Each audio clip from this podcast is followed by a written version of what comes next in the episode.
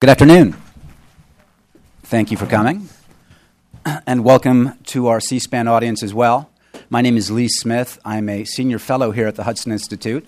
And the panel we've convened for this afternoon is, I believe, an especially uh, timely conversation. The subject is which poses the bigger threat to U.S. national security, Iran or non state Sunni extremism? Um, we are conducting this panel, of course, in the context of a number of different things that are moving on the ground in the Middle East. Um, most recently, there was the war in Gaza, um, where various uh, Palestinian factions backed by Iran fought a traditional U.S. ally. Uh, right now, the uh, Obama administration is waging a limited campaign against ISIS in Iraq. The um, Iraqis have named a new prime minister under Iranian influence, as most of politics are being conducted under Iraq these days. And these are just a few of the things that we'll touch on this afternoon. Um, we'll go for about, I guess, an hour and 15, an hour and 10 or 15 minutes, and then we'll open up um, the floor to some of your questions. In the meantime, I wanted to introduce the panelists here. Um, immediately to my left is Michael Doran, a senior fellow at Brookings Institution Center for Middle East Policy, where he specializes in Middle East security issues. He has held several academic positions and has served as Deputy Assistant Secretary of Defense and Senior Director at the National Security Council under the George W. Bush administration. To his left is my colleague here at Hudson, Hillel Fradkin, a senior fellow with Hudson, where he directs the Center on Islam, Democracy, and the Future of the Muslim World and co edits current trends in Islamist ideology. His articles have appeared in the Wall Street Journal, World Affairs, the Journal of Democracy, Commentary, and the Weekly Standard, among other publications. To his left, Brian Katulis, who's been on panels here before. I welcome him back to Hudson. He's a senior fellow at the Center for American Progress, where he focuses on the Middle East and North Africa and is co author of The Prosperity Agenda What the World Wants from America and What We Need in Return. Uh, with that, I'm going to commence and I'm going to ask my colleague immediately to my left, Michael Doran, to uh, begin with his short introduction and then we'll, we'll go in order along like that. Thank you, Lee. Uh, it's great to be here at Hudson. I'd like to thank you, thank Hudson, and uh, the audience here and, at C- and in, uh, uh, in the C SPAN audience. Um, my simple answer to the question, which threat is the greater strategic threat, uh, is Iran. Um, but before I go into, into my thinking, um, let me describe what I believe to be the Obama administration's answer to that question, because I believe, although they have the, the question hasn't been put to them and they haven't answered it, um, and I don't think they would like to have to answer the question. I think it's pretty clear that the Obama administration regards ISIS as uh, uh, as the as the primary threat, um, or Sunni uh, Sunni jihadism writ writ large. Uh, until the Obama administration, since the Iranian Revolution, I think every other president regarded countering Iran in the region as a vital U.S. as a vital U.S. interest. And the Obama administration continues to pay lip service to countering Iran in the region um, as a uh, as a goal. But it's really hard to point to any initiative that the administration has taken um, that you could say is really designed to counter uh, uh, Iran. And, and in particular, we had this uh, very significant intervention in the Syrian civil war by Iran and by Iran's proxies um, that, that elicited almost no response, and I, I, would say basically no response from the, um, from, from the United States. Um, and that was a, I think that was the first clear sign we had um, that the Obama administration uh, no longer regarded countering Iran as a, as, as really as a, uh, as a vital interest. And I think if you look across the region, um, in in every every major arena, you'll see increasingly the U.S. and Iran are marching in parallel. The most recent example being the the new prime minister in Iraq was welcomed both by the United States and by um, and by Iran. The uh, the supporters of the administration will say, Well, it just happens that the United States and Iran have the same interests and are walking in parallel like this. I, I personally don't believe that to be the case. I think that this is there's a, a, conscious effort to uh, accommodate Iran, um, to arrive at a modus vivendi. Um, uh, and the primary reason for that is the notion that ISIS is the, is the threat. We have this problem of jihadistan now, from, from Baghdad to Aleppo or Baghdad to Damascus. Uh, and um, the administration's attitude, I think, um, is much the same. Its, its attitude in private is, is much the same as what we've seen from uh, uh, Ambassador Pickering and Ambassador Luers and Crocker, who wrote an op ed in the Washington Post, many of you saw, which said that we have to band together with all of the like-minded, uh, uh, all of the like-minded states in the region that are hostile to ISIS. Iran uh, being um, first and foremost among them, and so we should come to an accommodation with them. We heard the same thing from uh, Admiral Stavridis, uh, uh, writing in Huffington Post recently, expressing what I'm sure is a very, a very prevalent view in the in the Defense Department um, and we hear it from uh, many other uh, uh, many other significant figures in the policy world, Les Gelb, um, uh, and so on. That's how I think that they they see the the region. Um, personally, I think that this puts them in a, a very contradictory position. Um, let's just say, for the sake of discussion, that our our number one goal at the moment is to counter ISIS. Um, so the administration's uh, answer to that is well, what we need is a change of government, a, change of, of, of prime minister in, uh, in, in Iraq to, to have a, a, a, government that is more inclusive of Sunnis so that we can begin to separate out the Sunnis, uh, the, the, the, Sunni tribes in Iraq from, from, uh, from ISIS. Uh, because a lot of what, the, uh, uh, one of the reasons why ISIS has been able to take over uh, the Sunni Arab portions of, of, of, Iraq is because it is, uh, it is benefiting from the tacit support of the, the tribe. So we have to drive a wedge. And in order to do that, we need, a, we need an, Iranian, an Iraqi government that is more accommodating to Sunni desires more, more broadly. Um, I agree with that analysis in general terms. Uh, but not in the specifics. We're going to need much more than just a change of uh, a change of the prime minister. You have to change the whole structure of the security services in Iraq, which have become increasingly Shiified over time. And you have to change the alignment between the, the, the Iraqi government and Iran because the tribesmen, uh, the, the tribesmen in Iraq uh, believe that they, that they are being targeted by a proxy of Iran in the form of the, uh, the, the, form of the Iraqi government. We learned how to do this during the surge, uh, and we learned what it takes. It takes, uh, uh, it takes a significant U.S. security commitment. Uh, it takes relationships, direct relationships with the tribesmen uh, on the ground. We have to offer them security, and we have to offer them a path, a political path forward um, that will that will allow them to believe that if they go against ISIS, somebody will have their back. And I, I just don't believe that the Iraqi government, under this, uh, uh, under any prime minister, as as it is currently constituted, is going to is going to um, succeed in that. But then we have the second problem, which is Syria. And the president, uh, the president said recently, um, when when asked whether he should have supported the Syrian opposition, uh, he said uh, that the, the criticism of his policy is horseshit, uh, which I take to be a rather strong statement uh, that he's not about to reverse course on in, in Syria. Uh, in Syria, we need exactly the same thing that he's describing in, in, in Iraq. We need a, uh, a, a, we need a political horizon for the Sunnis of Syria. Until the, until the Sunnis of Syria have that, there's going to be no way to, there's going to be no way to disconnect them from the, uh, the, uh, the, the most extreme uh, jihadis. But the president's attitude suggests that he's not about to do anything.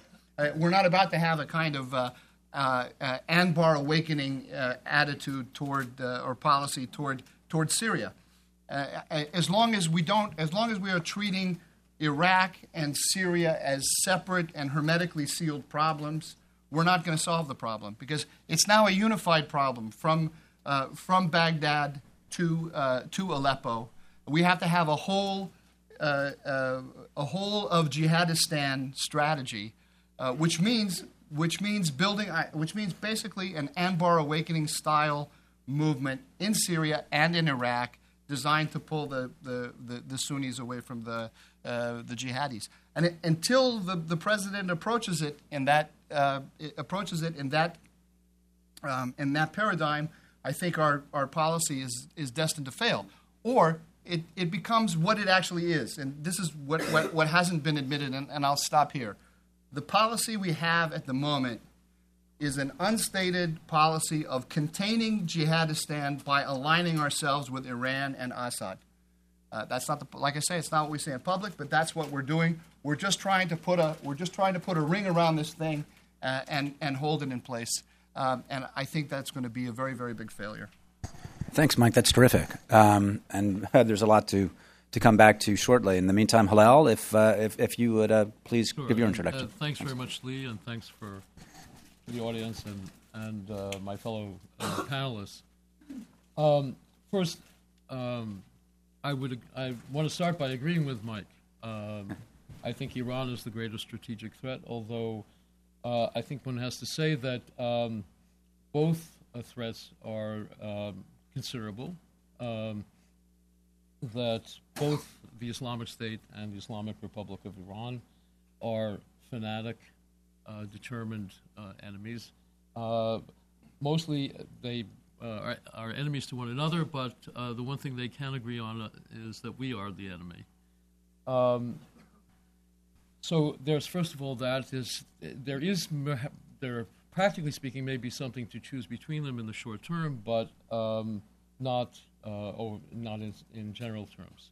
And second, I also agree with Mike that um, the uh, this is not the conclusion of the administration, uh, which uh, is inclining more and more to think that the Islamic State is the greater enemy and that there is uh, some kind of alliance to be formed, whether it's just um, de facto or even uh, um, more managed between us and Iran. Um, some of this comes, I think, from um, something that has been characteristic of the administration for a very long I'm, I'm sorry, Hillel, could you just speak up a little more in the microphone? Just thanks. S- some of this is um, a result of what has been characteristic of, uh, or the several characteristics of the administration's policy for a very long time. First of all, has been the privileging of the issue of terrorism. The president often lists a variety of national security interests that we might have. Um, uh, defense of, of the Gulf and so on and so forth. But if you look at any one of his statements, the vast majority of the statement is devoted to the terrorism issue. And this is, he's come back to this over and over again. His one real responsibility is to protect the United States from a 9 11 type attack or other forms of, uh, other expressions of terrorism. So the whole policy has been built on, uh, for a long, long time, on uh, uh uh, prioritizing terrorism and and addressing it. The only problem with that uh, uh, policy has been that it is now a failure. Um, that the situation we face with the Islamic State is much much worse, as administration officials now more or less tacitly admit than was the case at, at with Al Qaeda prior to 9 11. So, uh, in a way, they have to privilege that. They have to focus on that because this is this the the administration's policy legacy stands or fall with with whether they have addressed that. Um, the other complication, the other factor in in the approach of the administration has been this notion that it was stated with particular clarity in the interview that uh, the president gave to Tom Friedman uh, that he looks to a future in which um, the various parties to conflicts uh, approach it with the um, under the rubric "no victor, no vanquished." That there is a kind of um, solution to be had on the horizon in which there compr- inevitably there are conflicts, but the con- conflicts can be um, managed if everyone comes to understand that there are uh, lose-lose situations and win-win situations. Um, now, and he's put this in different ways, and uh, some of this was very helpfully elaborated by Mike in a, in a piece he recently wrote. Uh, he can give you the citation. Um, this notion that there's an equilibrium to be had in the region, um, and that the equilibrium has to be reached by the various parties to it. Um, that means, among other things, that we um, are, have to be, our own pers- perspectives is more accom- accommodating to our enemies or former enemies, and less accommodating to uh, our friends. And we've seen this actually expressed in a variety of ways uh, over time, most recently in the Gaza war, where uh, practically speaking, no one in the region could figure out what we were trying to do by uh, inviting Qatar and Turkey in as mediators in, in, the, in, the, in the struggle. And several people described uh, us as having discovered a new form of Middle Eastern statecraft never before heard of, in which uh, one punishes one's friends and rewards one's enemies. Uh, but that follows if you're if you're looking for a situation in which, or I believe there's a situation to be had or a solution to be had, which involves this kind of equilibrium and compromise. Now, the last thing I want to say is that uh, the president, especially several of his advisors, uh, Ben Rhodes in particular, often talk about having the long view that what they, you know, whatever may be the the bumps on the road, they have a, a really clear and novel view of, and, and much better view of where the region should could wind up, should wind up, and um, and that one, um, you know, they're they're want to stick with that. But the, the very fact that the question you've posed as the question of this panel suggests that is a very, very dubious proposition. That what we, what we can see is a tremendous mess, an enormous mess, um, in which uh, we find ourselves faced with an, uh, even if we, we agree that the Islamic State is the first priority, it has grown to be an enormous uh, problem um, which the president himself is not saying that we have much to do uh, against in the near term. Uh, what we really need to do right now is hold the line. Um, and I will finish by saying this: there's a particular way in which the the policy has become obviously uh, dubious, uh, even to uh, the administration, and that has to do with the Kurds.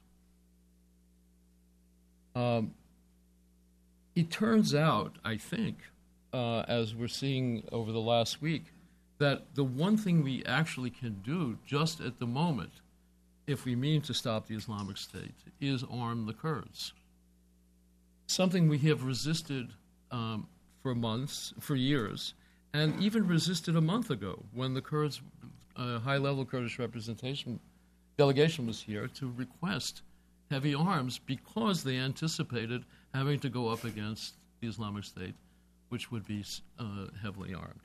At that time, I think it was a, just after the 4th of July, the president and his advisors said, no, now it looks like we'll, we and practically everyone else are, will wind up begging the Kurds to take our arms.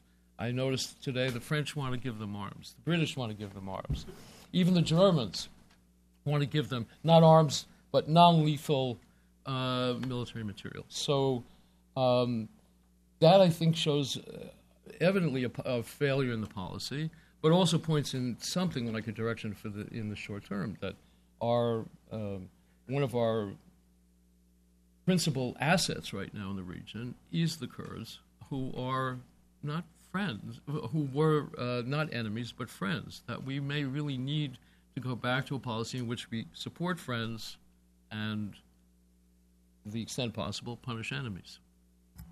Hello, thanks very much, um, Brian. If you would, uh, if you would uh, kick off our uh, the, the, our our first round here.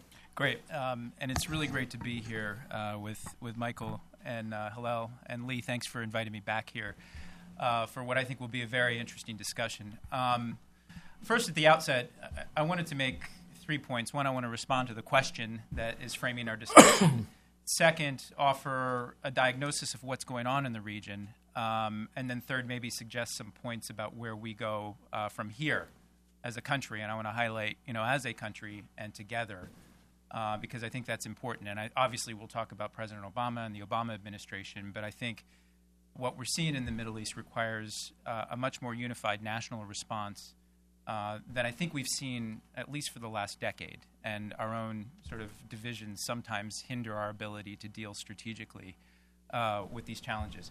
First, to the question of what's a greater threat is it Iran or the non state Sunni jihadists? Uh, when Lee asked me about this question earlier this summer, I, I, I said, I'm, I'm, sorry, I'm going to have to punt uh, because I see both of these as uh, possibly representing tremendous threats. And in fact, you, you, need only go back a few years when our military and our intelligence officials uh, found evidence that some elements in Iran were supporting some elements of Al Qaeda in Iraq. so uh, there is and has been instances of what I would uh, classify as tactical cooperation between these entities. I want to be measured here too, because uh, when we use uh, labels or, or, or, talk about Iran as a monolithic entity, I think that's incorrect. I think there are many different strands within Iran, and as we've seen in our most recent history, sometimes some elements uh, uh, inside the Iranian power structure will work with us on certain issues, like Afghanistan or uh, other places. There's has been already under President Bush, and I think uh, right now today, tactical uh, cooperation in a certain sense, if not planned, but just as a matter of happenstance and change in the region. But that all said, my first, the reason why I refused to answer the question is I actually think uh, when you asked me that question, I actually went back to my old college text, textbooks. I, I, was studied at Villanova University, and uh, the Augustins were quite good and uh, talked about or read about the, the concept of evil, which, which I actually think is very important uh, to inform the moral values architecture of how we approach these problems. I don't think we should put it in our rhetoric forefront, uh, but I think we should think about this because what you see what's happening in Syria, what the Islamic State is doing uh, to different uh, groups, uh, members of their own faith, uh, religious minorities especially, it's evil. When you see what the Iranian regime has done to repress the voices of individuals, it is evil. But I, am a pragmatist, too, I, I, a foreign policy analyst. We need to deal with these challenges um, um, with that moral framework in mind, but then practically move forward, which is the second point. And I think, I hope this is useful, but we did a report recently, and it's based on some extensive on the ground research throughout the Middle East. And the report is available over there, at least a few copies for those of you watching on TV. Um, it's on the American Progress website. And I, I think the diagnosis, uh, uh, trying to be more clinical as opposed to just talking about the moral challenge, because there's a moral challenge, is that the Middle East, uh, at least for the last three years and perhaps longer, has been a been in a period of uh, fragmentation and fracturing, uh, an intense competition for power amongst the key stakeholders within the region. Um, it, eh, we've been a factor in that, uh, but I think our policy debates necessarily overweight how much we matter. Sometimes I think if if, if an asteroid hit a planet 100 million light years away from here, uh, some on the right would blame President Obama for that, and some on the left would say it was because of U.S. imperialism. Um, things happen in the region in part because of demographic, social, and political changes. Our, our actions matter. Um, it does quite a lot. But I think right now what we've seen, especially since the rise of the Arab uprisings, has been this multifaceted competition for influence. First, within countries. Uh, uh, who's actually leading these countries, whether it's Egypt or Tunisia.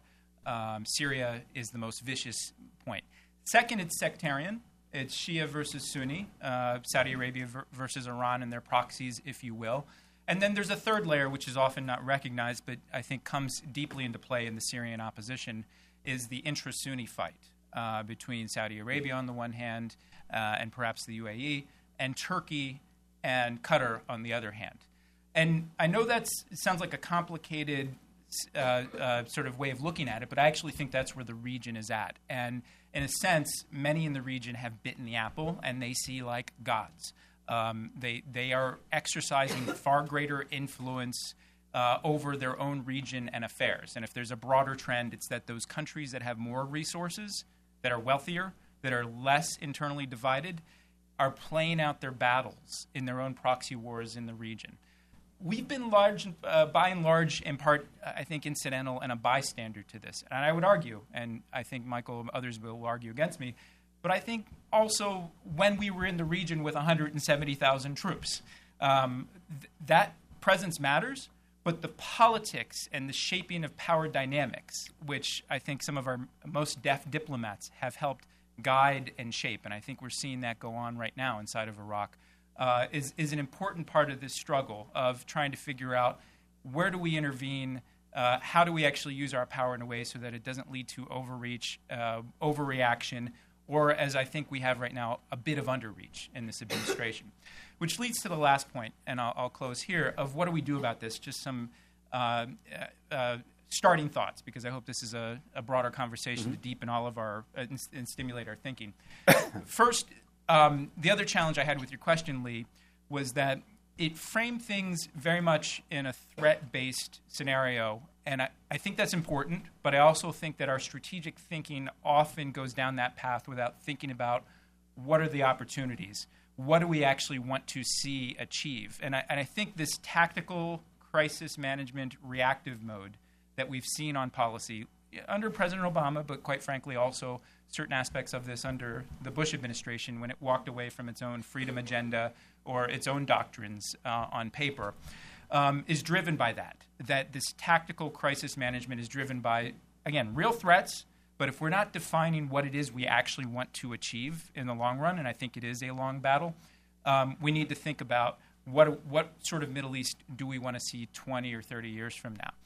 Moving from that point, I think we, we, we, we have to support, and this is where I might disagree with how Hillel characterizes the current policy stance, but I do think it should be you got to support your friends first, your most reliable and capable partners. And we'll get into Gaza and Israel and the various, what I think are largely tactical questions about this dispute between Obama and, and, and Bibi Netanyahu. Um, because I think there's a strong, enduring strategic relationship there. But I think at bare minimum, our friends in the region now are Israel, uh, Jordan, uh, the Kurds, uh, and, and, and a few others, perhaps on some days. I mean, Egypt, Egypt we have to get to because it is a center of gravity, and I fear that it's slipped away from our strategic discussions, and it's a complicated uh, discussion, and we need to stay engaged there. But at bare minimum, helping our friends help themselves. Um, and I think that's what President Obama has done with the Kurds, and I hope it's a step in the right direction. I think also for those who are very glum and pe- pessimistic about Iraq, and I was a critic of the war. I was also one of those left advocates of we should get out uh, militarily, but I was also saying we should stay engaged diplomatically and politically. The good thing about Iraq today in the central government is it's got politics. Uh, dysfunctional though they be, it is not the scenario that you have across the border in Syria, w- which I think, and I hope hopefully we'll get into this. I think we will with Michael's comments and others on the Syrian opposition you have an ability, uh, uh, you, you, know, something that did not exist certainly under Saddam Hussein and for much of the period when we were there. Um, th- there is politics, and I think this is one good thing. And, and I think what President Obama has tried to do, quite correctly, inside of Iraq in response to the ISIS rise, belatedly, I would say, is get others to take responsibility for their own affairs. And as we see, as the Kurds see, when they're willing to fight, when the Peshmerga are willing to go on the ground with their grit and determination, we will have their back. I think quite understandably, President Obama and many, uh, when they saw the scenarios in Mosul, where Iraqi security forces strip off their uniforms, hand over the weapons that U.S. taxpayers give to them, there's a hesitation to offer support there because after $20 billion plus, you want to wonder, you, you, might wonder, you know, can we fight more for our country than the, the people of that country? So I think the real debate here, and we get sort of in the sloganeering rhetorical debate, and I think even the, the thing between President Obama and Secretary Clinton, there was a bit of, if you read carefully what people were saying, there's a much more textured understanding of what's going on here. The real debate is actually not engagement versus uh, disengagement. The U.S., I think, is engaged. It's the right. What's the right way to calibrate that engagement? Who are the partners when we get into Syria that we we need to work with? Because I think you know, and, and, and, and again, I think some of the things Michael Hillel and I may, may disagree. I, I don't see yet President Obama going down this path that uh, Ryan Crocker or, uh, others put in their op-ed. Uh, I, I, see something perhaps m- much more something that's much more muddled than that. Uh, it's not a strategic choice between the two. It is, and this is where, where I'll close. I, don't think how they, they're operating this is where I'll close is that I, I think they pragmatically see that the United States, for all of the talk of us disengaging, um, we still have a wider network of partners in the region. Uh, right now, it includes uh, the UAE, Saudi Arabia, Jordan, obviously Israel, uh, Qatar, Turkey's a NATO ally, Egypt, uh, for the most part, they're still trying to work with. No other country has this diversity of relationships. I see the uh, attempts with Iran as a bit more of a tactical attempt to deal with one aspect of the relationship, but I don't see us going in the tank. And even if there is a nuclear deal, which I think there are low odds of there being a nuclear deal, I, I, see this very sort of hedged, multifaceted approach. Uh, cautious, um, I think, has its downsides. It also has uh, s- some wisdom to it, too. And I think the real debate uh, is how do we actually move forward? How do we prioritize in the region, at, in a region that's actually in turmoil? What, how do you set your national security priorities? And then how do you implement a strategy that takes into account that, that second factor I talked about? Actors actually uh, um, advancing their own strategies of influence, which I think is quite different than what we saw sort of in the old uh, Arab Cold War between Arab nationalism and monarchies. Thanks very much, Brian. That's terrific. And uh, I'm especially happy if the subject of the panel sent you back to Augustine. That's fantastic. And I hope that many other people in the audience, including C SPAN as well, will also return to Augustine and read it for the first time.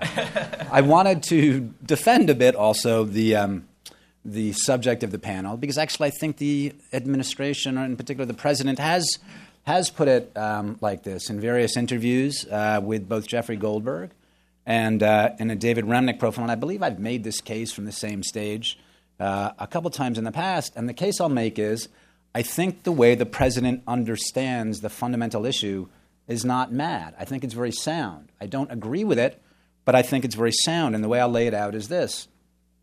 The Islamic Republic of Iran, while extremely problematic, while we regret and are against their support for terrorism and their own terrorist activities, they are nonetheless a state. They are therefore rational. They are susceptible to the various instruments of statecraft, be that uh, diplomatic engagement, be that uh, deterrence and containment, or finally, uh, military operations if necessary. Places like, or, or rather, uh, organizations like ISIS, because they do not have or they are somewhat of a state now. They're becoming more and more of a state. Um, but Al Qaeda, because these organizations are not states, there are not capitals, they cannot be struck like this, they do not have investments across the world. I believe that the administration perceives that, therefore, these places are a, uh, these organizations are a bigger concern, and there are fewer, uh, fewer resources or instruments available to, de- to deal with them. So that's why I think, I, and I think there ac- actually has been a real choice. Um, I, I, don't believe that the administration or the president believes that Iran is a wonderful, uh, a wonderful, help, helpful, re- reliable partner around the region. Um, but as Mike was saying before, I do believe that there are certain correspondences that we're seeing uh, that we're seeing played out right now.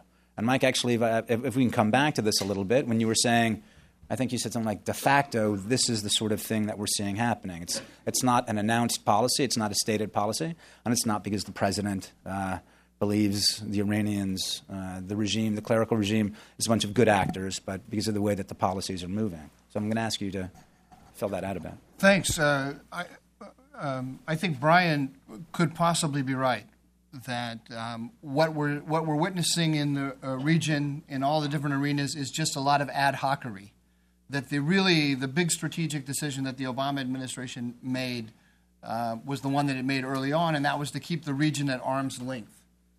It's possible. I, I actually don't believe it. I, I, believe that the president has consciously decided to align with Iran, uh, but he knows that he cannot publicly state that policy because it will uh, it's politically uh, it's politically uh, untenable um, here domestically but that that's what he's doing. But it's possible.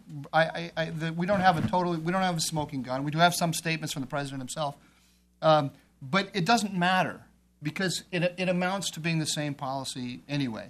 Um, in, in this way, there's a there's a fundamental divide in the region, and the fundamental divide is between the Iranian alliance and um, and and our traditional friends.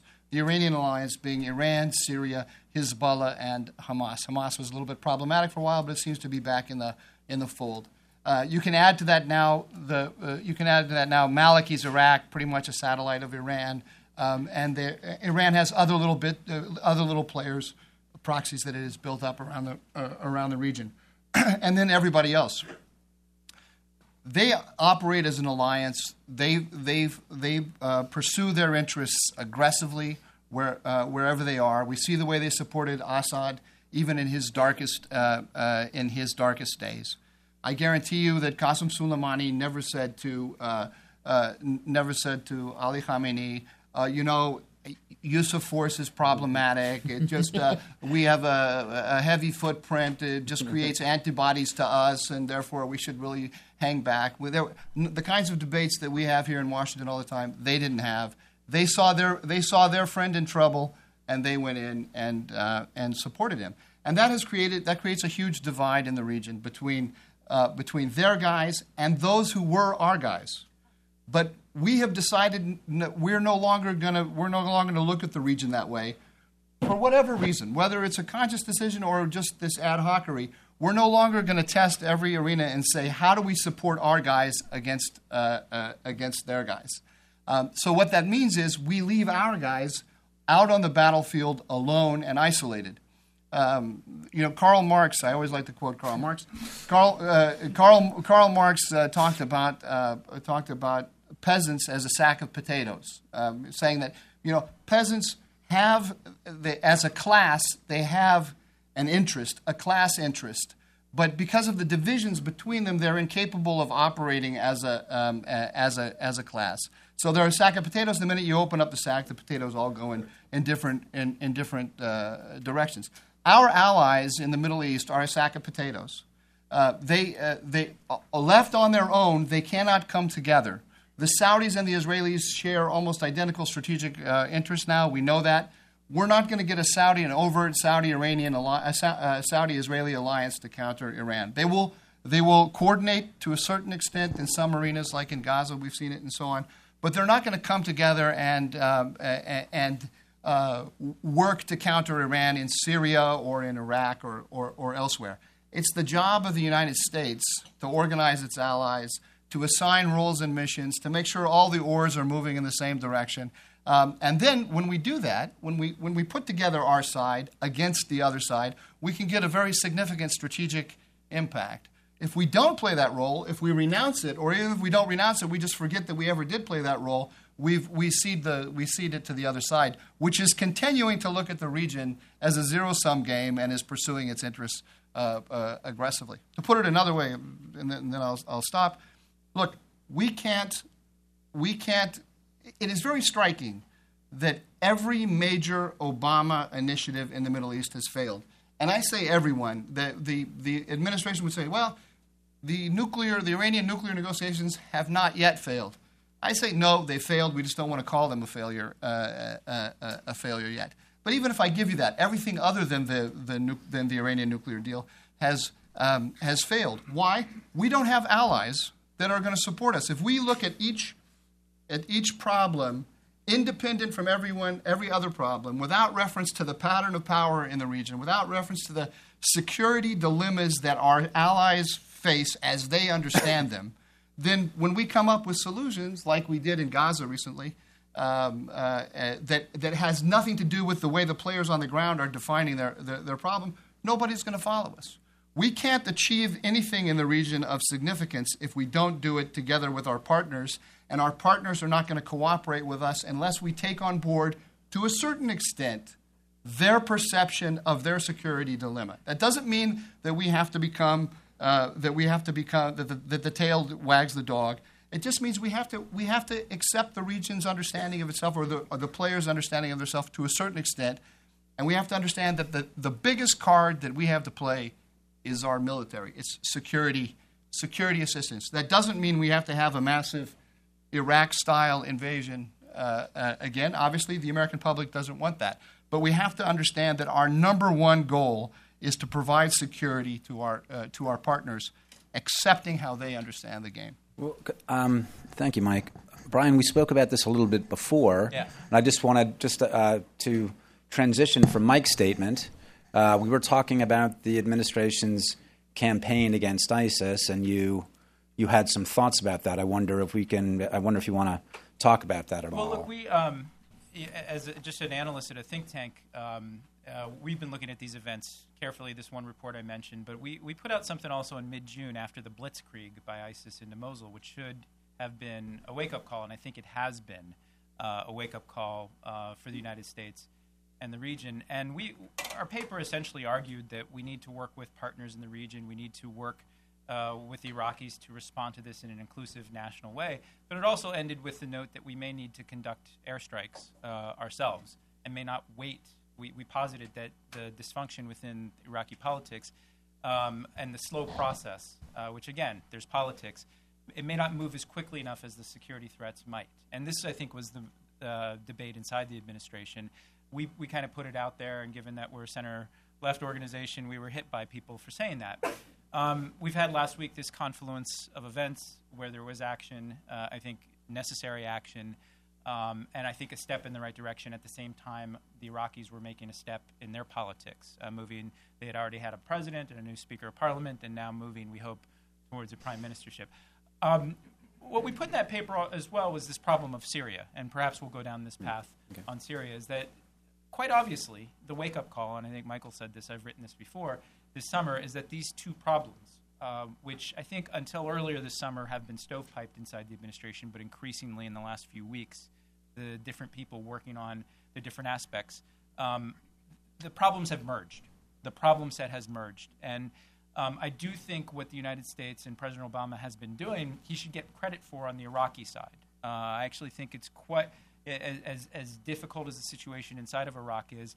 He's working with a foundation that was built by the previous administration, notwithstanding the dispute about the initial war in 2003, and notwithstanding that that war ended a policy of dual containment of Iraq and Iran, and I think contributed to the problems that we see today. All of that's in the past. We are where we are now. Work with what you've got. And I think um, there's the makings of what does a pathway look forward, especially if the Iraqi leadership does build this inclusive response in Baghdad. Perhaps there's more to come there. My main point, though, is that it's incomplete because the threats, if you hit them inside of northwestern Iraq and western Iraq, and have uh, not only uh, as your ground force the Peshmerga or perhaps some of the Iraqi security forces, the Sunni tribes, the threats will migrate and have across the border, back and forth. And I actually don't, I can't pretend to have uh, the answer to this. I, m- maybe Michael or Hillel will. I mean, I think we could also go back to what could have been done in the last couple of years, and I think that's a legitimate debate. I'm more interested in what you do now. We just finished a, a, about a month on the ground in Turkey, uh, Lebanon, Jordan. We have a report coming out on the Syrian opposition. Um, and we're really struggling with this question. And I think part of it is it may have been easier in 2012 or 2013 or maybe not, as you know, Secretary Clinton and others have, have really, I think, hedged. Nobody really knows. Um, but you know, connecting it back to maybe two things Michael said. One, look, no matter what the U.S. did or didn't do in Syria the last couple of years, we are where we are right now. So let's figure out how we can actually build a foothold. I know you had some proposals in your article in Foreign Affairs. Um, I think this administration, given the wake up call of the summer, might be entertaining more of this. They see the problem that I identified that you can't just work in Iraq and then you know hit a hammer in Iraq against no anvil that exists in, in Syria. You need to squeeze this threat. Um, and in Iraq, again, we have partners on the ground willing to do this. I think we might have some in Syria, but they're damned weak right mm. now. Um, they're they're they're beaten down by I think a very aggressive and dangerous not only security threat but an ideological threat uh, uh, uh, to the region. So I think that's that's one point. Second thing, and this is a little bit away from Syria, but I think related to Iran and Lee, uh, both you and Michael mentioned this. Again, I, I think it's important to do analysis not only on what the statements say, what Ben Rhodes or President Obama says in an interview to Jeffrey Goldberg, but I think actions matter quite a lot too. And and in this case, you look at what both the Bush administration and President Obama ha- have done with the GCC states, uh, with security assistance, unprecedented and actually rivaling anything that we've given, and it's not even assistance, it's sales and it is some training and cooperation, uh, uh, upwards of $100 billion. And we talked about this on the Saudi panel too. And I think that's wise. That's largely focused on the actions of containing Iran and the security threat um, that they pose. So, in, in a sense, actions uh, speak louder than words there. And what worries me is I, I want to drive because to have strategy, you need to actually have the conception of our friends, good guys, bad guys, and I, I think that's right, uh, Mike. Um, what I worry about is when you look at some of these states, uh, like Saudi Arabia, um, and you know it very well too, is that it has many different strands. I think on balance, they are a traditional ally. But you also look at what they funded in terms of education, what they're funding even in our mosques here, uh, private financiers. You look also at that lost period in the Syrian opposition um, when the, the non strike event of about a year ago or so. Uh, it led to certain actions by Saudi officials that I think contributed in certain ways to the problem that we have right now inside of Syria. So again, I, I'm, I'm introducing more nuance than perhaps is acceptable in strategy. Um, but no, but nuance it's a, is good. Yeah, but it, but it's a it's a region where it's not so clear. Like it's clear to me that Israel, Jordan, um, they're they're reliable and capable allies. It's clear to me that the Kurds as well. Um, and yes, we probably we do need to make a decision. My main point to answer your question is, I think we've made some decisions on Iraq. I think this administration still hasn't clarified what the heck it wants to do with its proposed 500 million at the end of June for the Syrian opposition. Is that anti-Daesh? Is that anti-Assad? Is it both? If so, then what's your strategy here? Um, I want thanks, Brian. I want to come back to Syria shortly, but in the meantime, I wanted to again use what you were talking about to transition to Hillel because uh, one of the things that we were talking about, and I believe you mentioned, uh, was the no victor, no vanquished formula, um, which suggests, Brian, I entirely agree with you that a lot of our allies, and as we've known for a while, a lot of our regional allies are problematic, um, to say the least. Some of them certainly, many of them certainly not as reliable as Israel, or maybe the Kurds will turn out to be, or the Jordanians. Um, but it's peculiar the idea that we should be judging strategy or policy in terms of, I mean, we have certain allies, we have certain horses we can ride in the region, and that seems to be about it. So the no victor, no vanquished formula, which uh, uh, another colleague of ours was sort of tying it back to Lebanon, this is kind of where this, this formula comes from no victor, no vanquished. Um, why is the United States perceiving it that way instead of in terms of allies we can ride to ensure that we win in various places across the region, including most recently in Gaza? So, Hillel, this is something we talked about before, and I'm, if you could talk about this a bit. Yeah, but I, frankly, I, I, and I will include that Okay. in, my, in my remarks. But I, but it, it seems to me uh, ap, ap, um, apropos to uh, engage what um, Brian has just said. Um, first of all, I, w- I wanted to, to say earlier that I, I think uh, uh, your revival of the word evil is entirely appropriate. And it, it's even coming out of uh, uh, diplomatic mouths these days. I saw Ryan Crocker uh, use it the, the other day. And it doesn't, and the use, I want to say also, the use of it doesn't uh, make uh, it impossible to um, uh, engage in practical calculations about, among other things, lesser evils. Um, there are probably people in the audience who will correct me if I get this wrong, but I, I think it is the case that at the time um, when uh, Nazi Germany invaded um, the Soviet Union in uh, June 1941, um, heretofore, uh, the British government had regarded, of course, the Soviet Union was an enemy, and also uh, its Soviet regime was evil. Uh, but when asked about what the response of the British government was, I believe Churchill said that um, if uh, Hitler decided to invade hell, he would try to find some kind words to say about the devil. And uh, that one can take that stance. The question is whether it, it's entirely appropriate in these circumstances. Um, another point you made was, you know, where we want the region to be. I, I guess it's also, you know, people who are at, who study the region have come to be invested in where they think the region should be. But the question really is what the, our country's interests are, and what what are those interests at this point, and what conceivable future of the region could match up with them. And that's, I think, really the thing that needs to take place. Um, and uh, but we are where we are, as you said. Um, it, it, it's, it is still useful, I think, to go over the past because um, if there's still something to be learned from it. But one things, uh, but right now, you uh, bring us back to Syria. Um, let's not go over the uh, the past, uh, and let's not go over the fight, the present fight between uh, President Obama and his former Secretary of State Hillary Clinton. Um, where we are now is, I think, the last possible moment we can have an effect. Um, the Islamic State keeps making um, uh, progress uh, in Syria at the expense of all other groups on its side. Um, the, the regime keeps making uh, progress. Most recently, uh, yesterday, it captured some more towns around Damascus. Damascus. So, in the ne- within the next few months, maybe even shorter period of time, there will be only two sides in Syria and neither of them will be anyone we can support. So whatever has to happen is going to happen there that could still be beneficial has to happen extremely rapidly. Um, to um, and and this brings me to a, you know sort of another thing about the way uh, you you talked about nuance. Nuance is of course tremendously important, unless it, it winds up allowing you to um, forget the forest for the trees. Yeah. I mean, you still have to grasp what it is that you you really want and what what's really out there. And um, the president, I don't, I, you know, th- there is a, a, a claim made on behalf of the administration by the administration that it has a very careful and calibrated. It's the word they use over and over again, calibration well, that calibration doesn't seem to be working. So, really, one needs to have, uh, if one means to be successful, uh, a different approach. You know, when this could, this hand can play itself out, and it will be final.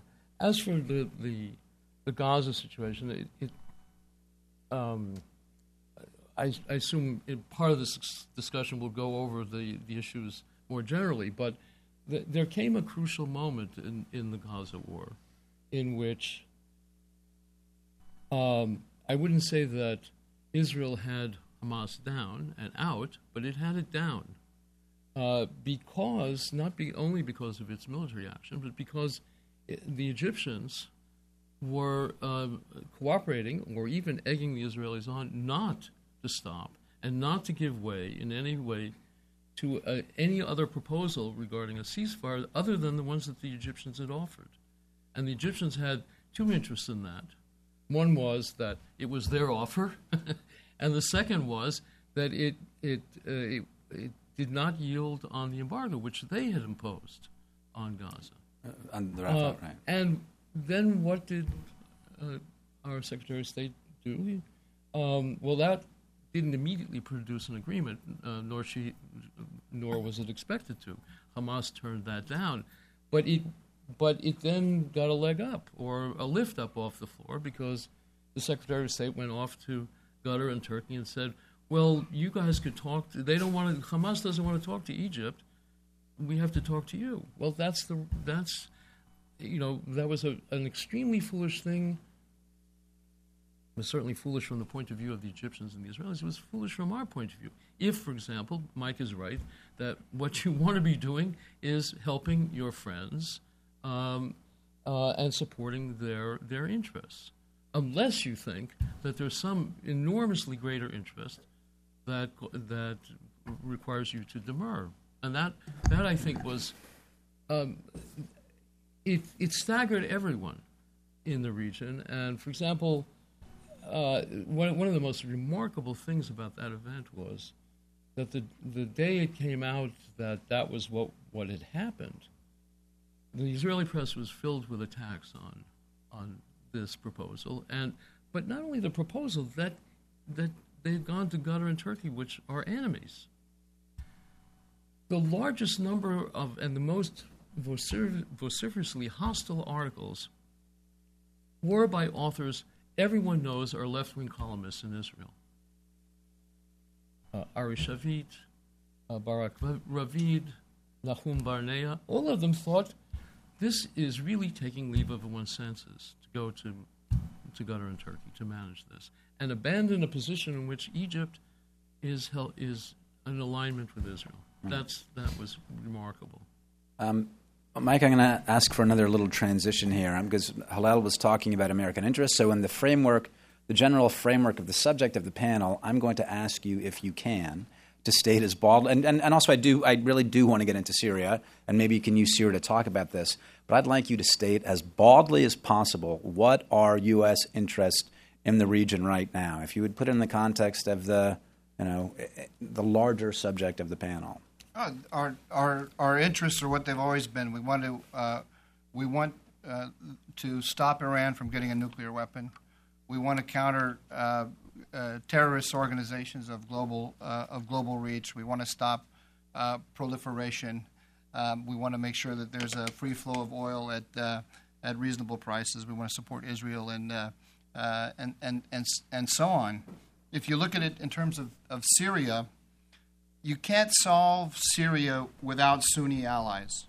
The idea, the idea that we're going to reach out, the idea that the Assad regime or Iran or any of their proxies, Hezbollah or the uh, uh, Iraqi militias that Iran is deploying to, to Syria, are going to, are going to, uh, to have a political profile that is acceptable either to the Sunnis on the ground in Syria or to the, um, or to the Sunni states of the region is completely fanciful. So the, uh, let's, call it the, let's call it the Pickering Luers Crocker proposal, uh, which I actually believe is pretty much the way the administration sees it, but let's just call it the Pickering proposal. The Pickering proposal suggests that that, that, that constellation of forces can actually solve the problem in Syria. It can't. The problem of jihadistan in both Iraq and, and in Syria is a problem of creating a new Sunni order. To do that, we have to have Sunni allies. We have to have Sunni allies on the ground, and we have to have Sunni allies uh, regionally. As long as we are perceived as uh, following a policy that is supportive, whether intentionally or unintentionally, of Iran and its allies, those Sunnis are not going to work with us. So we're not going to we're not going to solve the problem.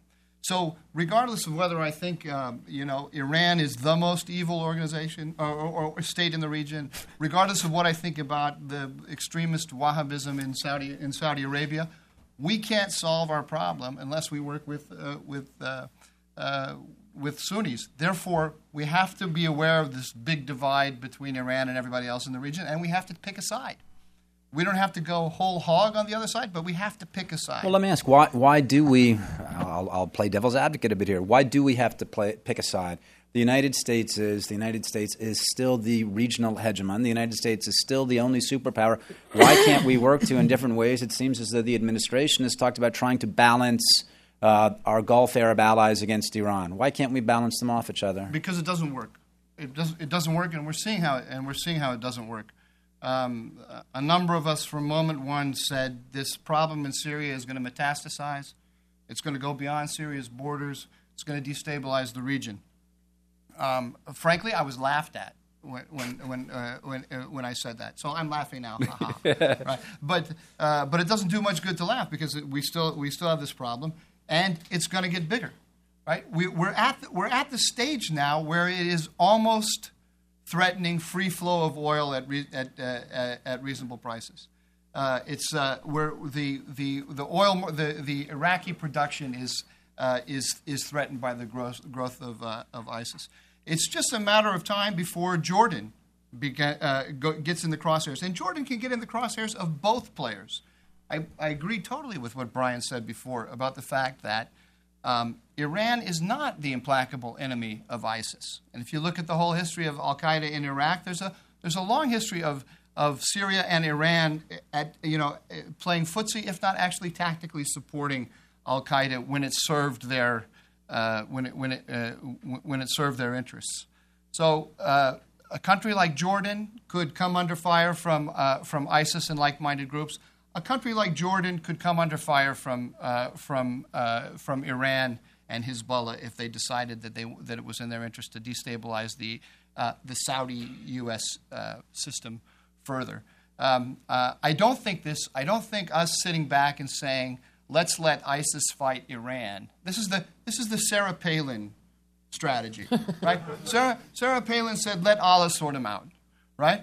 And that, and uh, President Obama has been following the Sarah Palin program, uh, but he, he has not used that formulation, which is more than, a, the, more than just a whiff of, of, of anti Muslim feeling about it. But that's basically what the, what the program has been. And I, I see no sign that it works in any way. The two, the, the two are getting stronger. They are two sides of the same coin. Brian, you wanted to. Uh, how Michael's uh, respond to your question in terms of interests, I don't have a broad disagreement with it. I actually think there's a consensus there about uh, uh, stopping another attack from a terrorist group, stopping Iran from getting a nuclear weapon, uh, the free flow of oil, protecting allies, and things like this. The, the problem I have with it is that it seems uh, a little formulaic and stuck in the past. And um, perhaps, and just to try to widen the lens a little bit, the way I see what's going on right now, not only the Arab uprisings, but all of these fights and the vicious civil war in Syria, is in a broader stream of history, uh, maybe 50 or 60 years. And part of, you know, if you look at the last 30 years of U.S. engagement in the region, and we and many of you have served uh, in distinguished capacities in that, that we've actually engaged much more deeply uh, since the 1980s in the region. Um, and the region itself is at this pivotal transition point. Uh, some of it, I, I, think most of it, again, is organic and from within. Um, it, it, you look at the demographic bubble, the social and political pressures, and Michael used, uh, used to write about this a lot in terms of what is the central threat in the previous decade and the central challenge.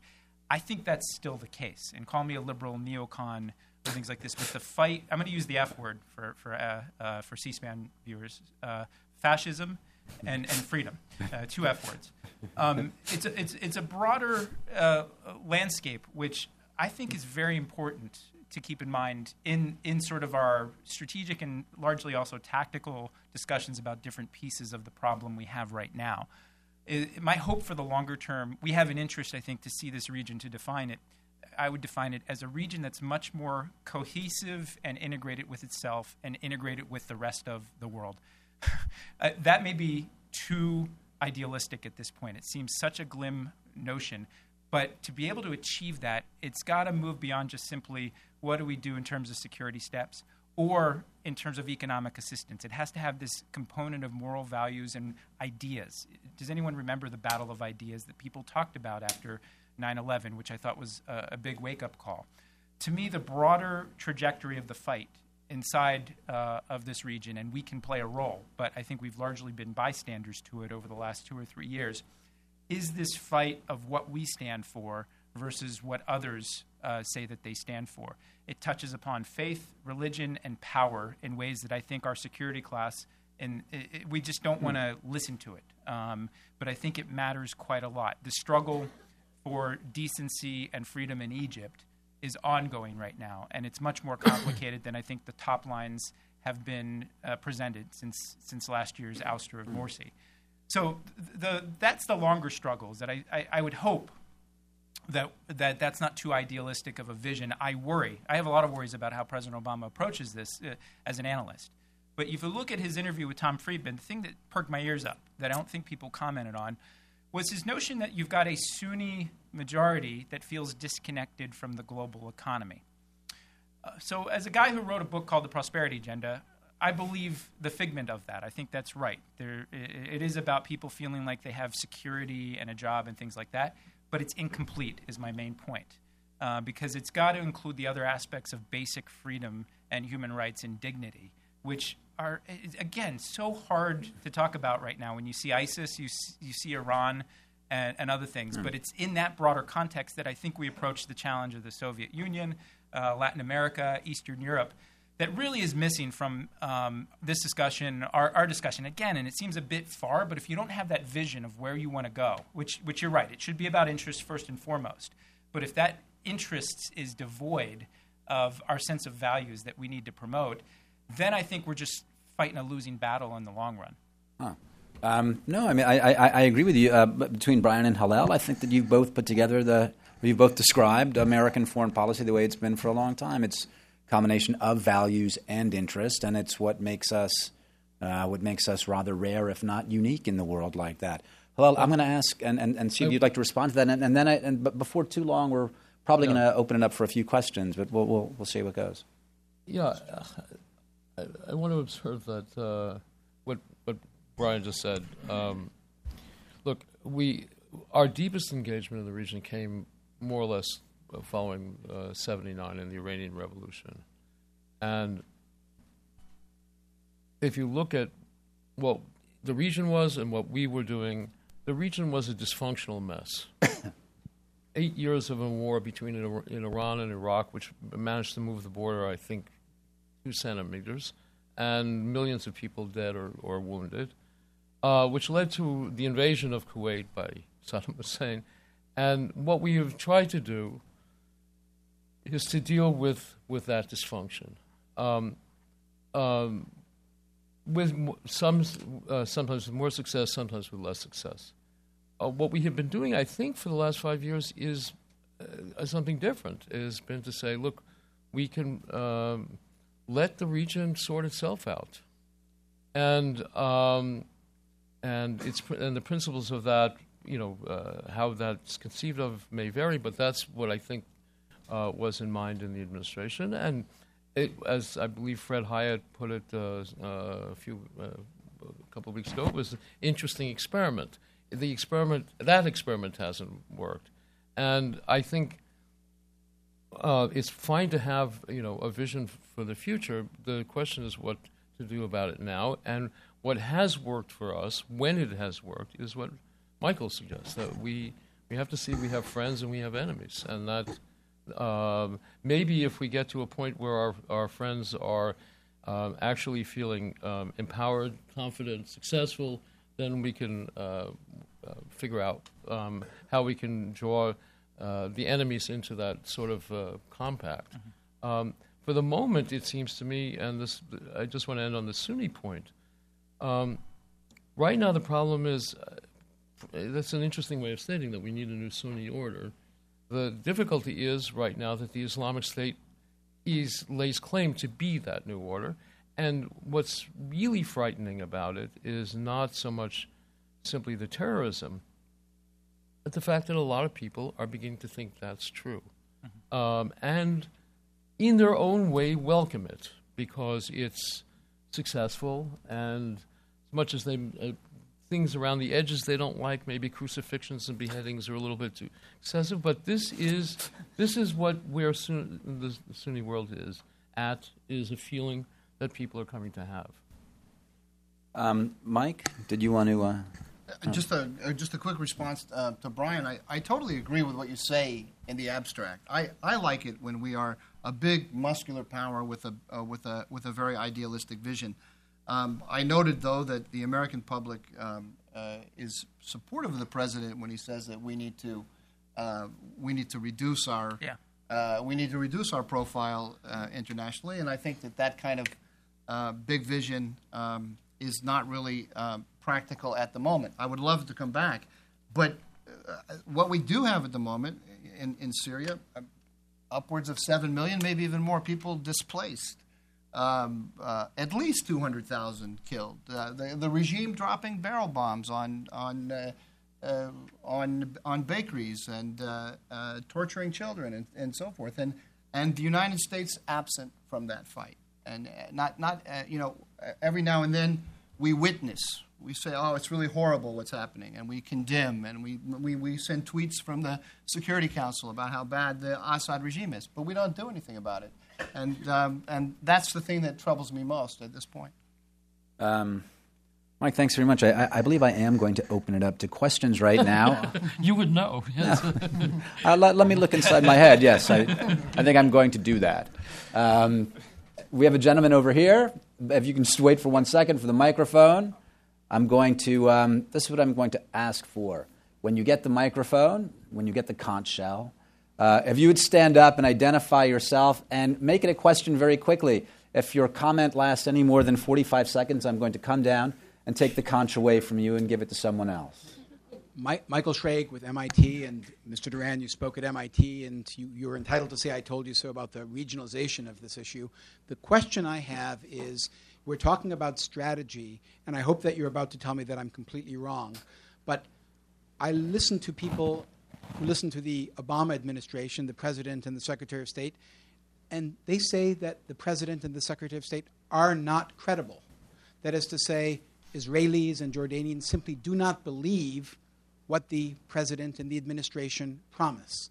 So, is it a useful conversation to talk about strategic aspirations when people don't believe what it is you say you are going to do. And this ironically began with your points, the both of your points about the administration has a de facto policy of alliance with Iran, but it just doesn't want to discuss it with anyone.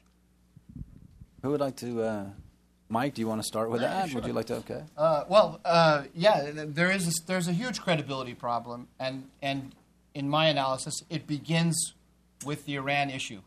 We cut a deal.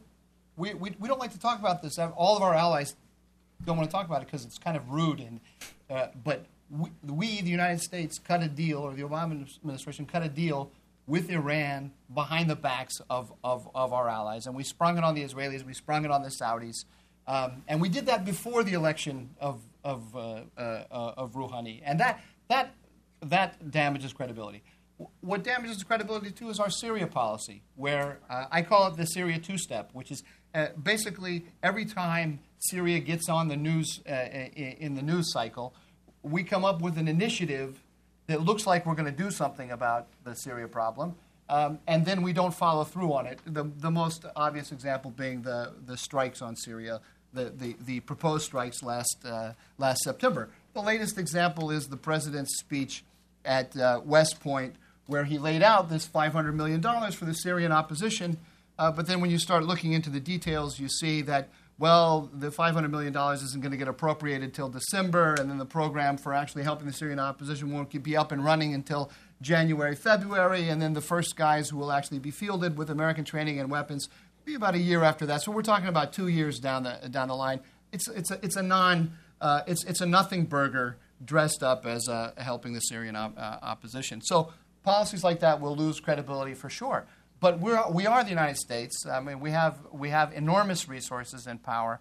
And if we just start doing stuff, people have to listen to us. Well, well uh, um, great. I, I just want to ask uh, uh, Brian. I mean, Hillel, you can, but, but Brian, because I think this also comes back to um, a question I wanted to ask you. When you said it might be too late right now to do much uh, to do much with the Syrian opposition, why? I mean, this is the United States. We can we stepped in right now into uh, into Iraq in a limited fashion. Why is it too late? And doesn't that affect American credibility if we say, look, it's too late for us. We know we're a superpower. We know we've been carrying the ball in the region for a long time, but suck it up. Yeah, I, I, guess I'll amend that statement if I said that because I don't think it's ever too late given our considerable powers. Um, and again, we have unrivaled military and intelligence capabilities that we need to use judiciously. I think the challenge uh, I was trying to articulate was that it, it perhaps may be true that had we intervened in 2012 or 2013 with a much more concerted effort, because we did start some sort of covert action, I believe, at least 18 months ago or beyond. Um, and I think it was very, very limited. So uh, I, I, don't think it's ever too late. On the credibility issue, I don't, uh, sir, I don't actually know how to answer your question, and, I, I, don't, I don't mean to be glib here. Like when I go on MSNBC or or Fox News, I often get this sort of like people say, um, and I, I, go to Israel quite Different a lot. Different people saying yeah, on each station. I go to Israel quite a lot. I've, I've, been in Jordan recently uh, quite a lot too. Um, I, I, think credibility is an issue. I'll agree with Michael. Uh, the uh, the red line issue, and I've written about this, really was a challenge um, and, and presented um, a difficulty. If I could just respond though, is I think in addition to credibility, which uh, is important, can often be is very important. I think there's an efficacy challenge too as well, um, effectiveness, and it's it's not only again I'm I'm trying to be even-handed, but I do believe this is true. Is that I think this perception has lasted for a while in the Middle East. That the Bush administration stated we were going to do X, Y, and Z in the global arena, and when that did not happen, um, that creates a challenge of people just leaves an impression that you're not you can't do what you say you want to do. Um, uh, you know, and, and it, it, there's often muddled signals. Like I, we haven't talked about sort of Hamas and its rise, and what I thought was a bad mistake in 2006 in their elections, and what the Bush administration did at that point in their decisions. But the broader point I want to make is that I, I fear, I, given all of our power, and we are still very powerful in the region and in the world, quite often we have our leaders, whether it's President Obama or President Bush, state we're going to do X, Y, and Z. We're going to arrest the rise of the Taliban in Afghanistan. We're going to uh, stop Nor- North Korea from getting a nuclear weapon and things like this. And then when we don't achieve that, um, that creates, I think, a bigger problem of people look at you and say, you can't even say, do, is, you know, and that I think contributes to credibility. You can't even get done what you said you want to get done. And I'm suggesting that that spans a couple of uh, presidencies here. I'd also suggest, too, not that some sort of kumbaya message here, but I do think um, that if we actually got sort of our act together, and I've been involved with various initiatives with AEI. Uh, other, uh, you know, I come from the center left, but I'm an internationalist, and I worry what Michael said is spot on. Is that the architecture for U.S. engagement, the political support for it, I think is much lower at the popular levels. It certainly was very high post 9/11, and I think squandered a bit. And then now we're leaning back more than I wish we would lean in. If there's a way we could on Syria, I don't think. Uh, sorry to go on here. No, I think there's a way for us uh, to think of a pathway forward. I, I think the pathway forward on Iraq, as, as funny as it sounds, seems clearer to me because there is an Iraqi government. There's something to work with there. On Syria, I think there is a pathway if President Obama is serious about this additional money that he's uh, focused on. And I agree with what Michael said about the strategic communications of previous efforts. This sounds to me different. Uh, talking to some friends in the administration, it sounds to me that it perhaps has legs. It also sounds to me that if you look at like Robert Menendez, Tim Kaine, and Democrats who want a more robust engagement in Syria, there's an architecture to make that happen here. So we should form a Syria bipartisan Syria study work group. Absolutely. Seriously. Uh, uh, uh, but we should do it today and be done with our work tomorrow. Yeah, or but, but you could do it this, this, this month. I mean, I know there have been various initiatives. Um, um, USIP, we've been involved with this these quiet things can actually matter a lot in shaping the thinking of people. I, look, I think it's good to have op eds and free flowing and criticism. I, I did it against President Bush. You'll do it against President Obama. That's part of what our debate is all about. But it's sort of those quiet discussions of how do we actually marshal our resources together uh, in, in a much more focused way uh, could be helpful to these guys because, as you know, you served in the White House. Quite often, you're clearing your inbox. You're not actually, you don't have the luxury of, of, of thinking this longer game that you and I at a think tank and Hillel and all of us have the luxury to really think about. Hillel, did you want to? Yeah, I, first to answer, directly answer your question. Yes, we have a big credibility problem, and it, it, it's but it's twofold that we don't deliver on what we promise, but also that we don't see what they see. They, we don't see the, the, the region as they see it.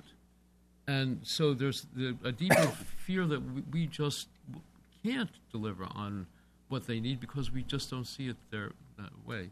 I would say that at the moment, the only way to change that is for the administration to take some very dramatic action, which clearly marks a departure from what uh, their policy has been up till now, whether that's in Syria or in Iraq or both, uh, because probably both need to happen. But it, I agree, it's much easier to, still to do something in Iraq, um, which would demonstrate to people, um, and I think would have to be a fairly uh, forceful action, which would demonstrate to people that we, we've re- the president has rethought what he thought and is really prepared to do things he wasn't prepared to do before. I would suggest that in the sh- in the most immediate term, I mean, I'm tempted to say well, it, ha- it has to be in Syria because, I, I, as I said before, I don't think there's there's a window maybe of a few months left, if that much, at this point. No, this uh, is and yeah. but in Iraq, I would say the, the, the clearest thing he can do right now is um, now that uh, there's been a, a rush to help the Kurds is to keep it going, really keep it going, and uh, both because it's it, it will be demonstrably different than the policy we've, we've been following, and because it'll do some good. Really, some good. Hold on, I'm gonna, I'm gonna, Brian Yeah, just real wanted quick to. on Syria, I wondered uh, if, if with Aleppo and what's happening in Aleppo, if there's a focusing moment in the way that I think That's- last week with Erbil, there definitely was. Um, if there's an opportunity there, um, because and the point I'm making here is that Aleppo, the second largest city in uh, Syria, may fall uh, at some point. There's been a To a- two sides, yeah, actually. Yeah, to two sides in a grievous uh, assault, and um, you know we didn't even talk about things like uh, too much the Christian minorities and Yazidis and things like this who are being pinched by this bigger fight. But is there a moment um, with Aleppo, a focusing moment? Um, I tend to think that President Obama got out there uh, on Erbil uh, and uh, on Iraq in ways that his own base maybe didn't like, uh, but I think was essential to do. I think perhaps there's a moment here as well, perhaps. But again, going back to here, how do you actually sell that? um, and being clear, because I think the administration needs to be clearer. And again, one other thing I would say is that the way they've talked about their actions in Iraq have been too limited. Um, not that we should go in in any sense, but like limited in the sense that defining what this threat actually is, the Islamic State. Brett uh, McGurk and a few others have talked about it, but I think hearing from the president about the nature of what we're dealing with in both Iraq and Syria, I think is essential for building the case. Again, and I'm not talking about another invade and occupy mission, but a very targeted, uh, per- perhaps, uh, use of support uh, for people to stop fro- Aleppo from falling to either the regime or the. Uh, you mean like taking the Syrian Air Force, destroying the Syrian Air Force on the ground? I or what honestly, the, I, I honestly, as an analyst, have not thought that through uh, uh, carefully. You'd have to talk to people like and people who are serving, like Dempsey, who have been has been criticized by people in Congress, rightly or wrongly so. But you'd have to make a pragmatic case, and that's the thing. You know, some people have told me who work with this president. You know, he's not squeamish about force. He- His problem is the then what questions of you know he's very pragmatic in that sense. When people uh, the the don't do stupid stuff, which has been bandied about, um, I think most Americans are actually don't don't mind that as a principle. It's not a strategy, as people have pointed out, uh, but I think he would acknowledge that as well too. Mike, were you gonna? You're, you're looking like you have something to say. Uh, actually, I, yeah, I, I wasn't intending Surprisingly, to say it. but- no, I wasn't intending to say it, but I will. It, uh, Quoting Marx. Qu- we're going to quote Marx again. I'm gonna now quote- the 18th I'm mayor. gonna- This I'm would be gonna- this fantastic. time- This time I gotta- Groucho, though. I'm going to I'm going to quote Eisenhower. Ah. My favorite Eisenhower quote when when Eisenhower sent troops into Lebanon, he did it in, in 58 right after the Iraqi regime fell and he was afraid of a spread of revolution around the region and the uh, the Chamoun government was weak and uh, they asked for help and he sent troops in and he met with Sam Rayburn, the Speaker of the House, and, and Sam Rayburn said, "Mr. President, um, uh, I'm concerned that this will end badly. I don't. I, I don't. President Obama's then what question. Uh, he said, I'm, I'm concerned about Arab nationalism. I'm concerned about victory in Lebanon. I'm concerned about the Soviet Union. And, and the president said, Oh, uh, this will end badly. I can assure you of that. Uh, uh, he said, uh, But the question is, does it end badly with us taking action, or does it end badly with us not taking action? And, and the most important thing is that we take action in order to send a message to all of our allies that we are willing to take action for them because they're really desperate uh, at the uh, at the moment. And that was a, that that to me is is very interesting because Eisenhower was a, a guy who really understood uh, the use of force extremely well and its limitations. And number two is is understood as being a guy who was very prudent and, and reluctant to use force. As taking action against ISIS, I mean, look, it's. Uh, I mean, the, the Sunni regimes are concerned about this. They're concerned about ISIS. Is that enough to say, no, the United States is serious? We're serious allies. We know you're worried about. We know the Saudis are worried about it. We know the Emiratis. Everyone's worried about it. Is that enough? ISIS and Iran. We have to do both. Um, this gentleman up here, and again, if you would just wait for the microphone, and again, if you would ask it, uh, keep your question extremely concise. Well, but they need. I know you're uh, con- you're close, but Oh, the TV you. audience is far. Uh, you I'm- can stand and identify yourself. I'm a Faisal writer from Iraq. Mm-hmm. I have a question about credibility and allies. I mean, how can U.S. gain credibility when it has Saudi Arabia and Pakistan as allies, who are one of the main sponsors of terrorism in the world? This is not why we love them. Um, sorry, that, that was that, that, well. That, do we want? I mean, Yeah, that was no, kind of in the no. same line as credibility. But if you want to go I- ahead, sir. No, just uh, they they have traditionally been our allies, and there's a there's a I, I- I don't agree with you that uh, Saudi Arabia is one of the biggest uh, uh, supporters of terrorism around the uh, around the world. There's a qualitative difference between Iran and Saudi Arabia. Iran has a Quds force which goes around uh, which goes around undermining governments ar- ar- around the region. Saudi Arabia has nothing like the Quds force. There's no figure like Qasem Soleimani um, in, in in Saudi Arabia. Saudi Arabia is basically a, a status quo power that wants everything to be uh, to be quiet. Iran is dedicated to overturning the regional the regional order. That's that's how I see it. If I, if I could add, though, I mean, uh, your point is very important in what I was trying to get at in understanding this conception of friends and enemies. Because, uh, and I was on a panel at the FDD Foundation for Defense of Democracy recently. They put out a monograph on frenemies, um, those uh, groups that are like that. And that's where I think, again, it inhibits strategic thinking to think about these, these, these countries in this way. But countries like Saudi Arabia are punching uh, with their resources in the region, and you know this. And it's and it's not only the security threats that they pose in terms of types of actors. And maybe it's not the Saudi government, maybe Saudi private individuals.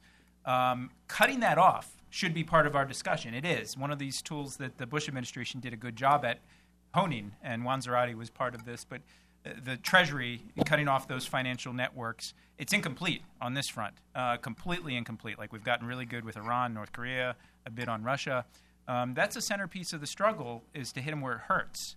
And again, that that's that involves uh, a way of strategic engagement that uh, says, okay, we'll work with you, especially those pragmatists in Saudi Arabia who who've said we have a problem here. Uh, we're going to go after Al Qaeda. But the main point is that these countries are not monolithic. They're divided. There's a fight within them as well, and we need to actually be cogn- cognizant of that while we're uh, building partnerships or making deals with them. Mike, did you?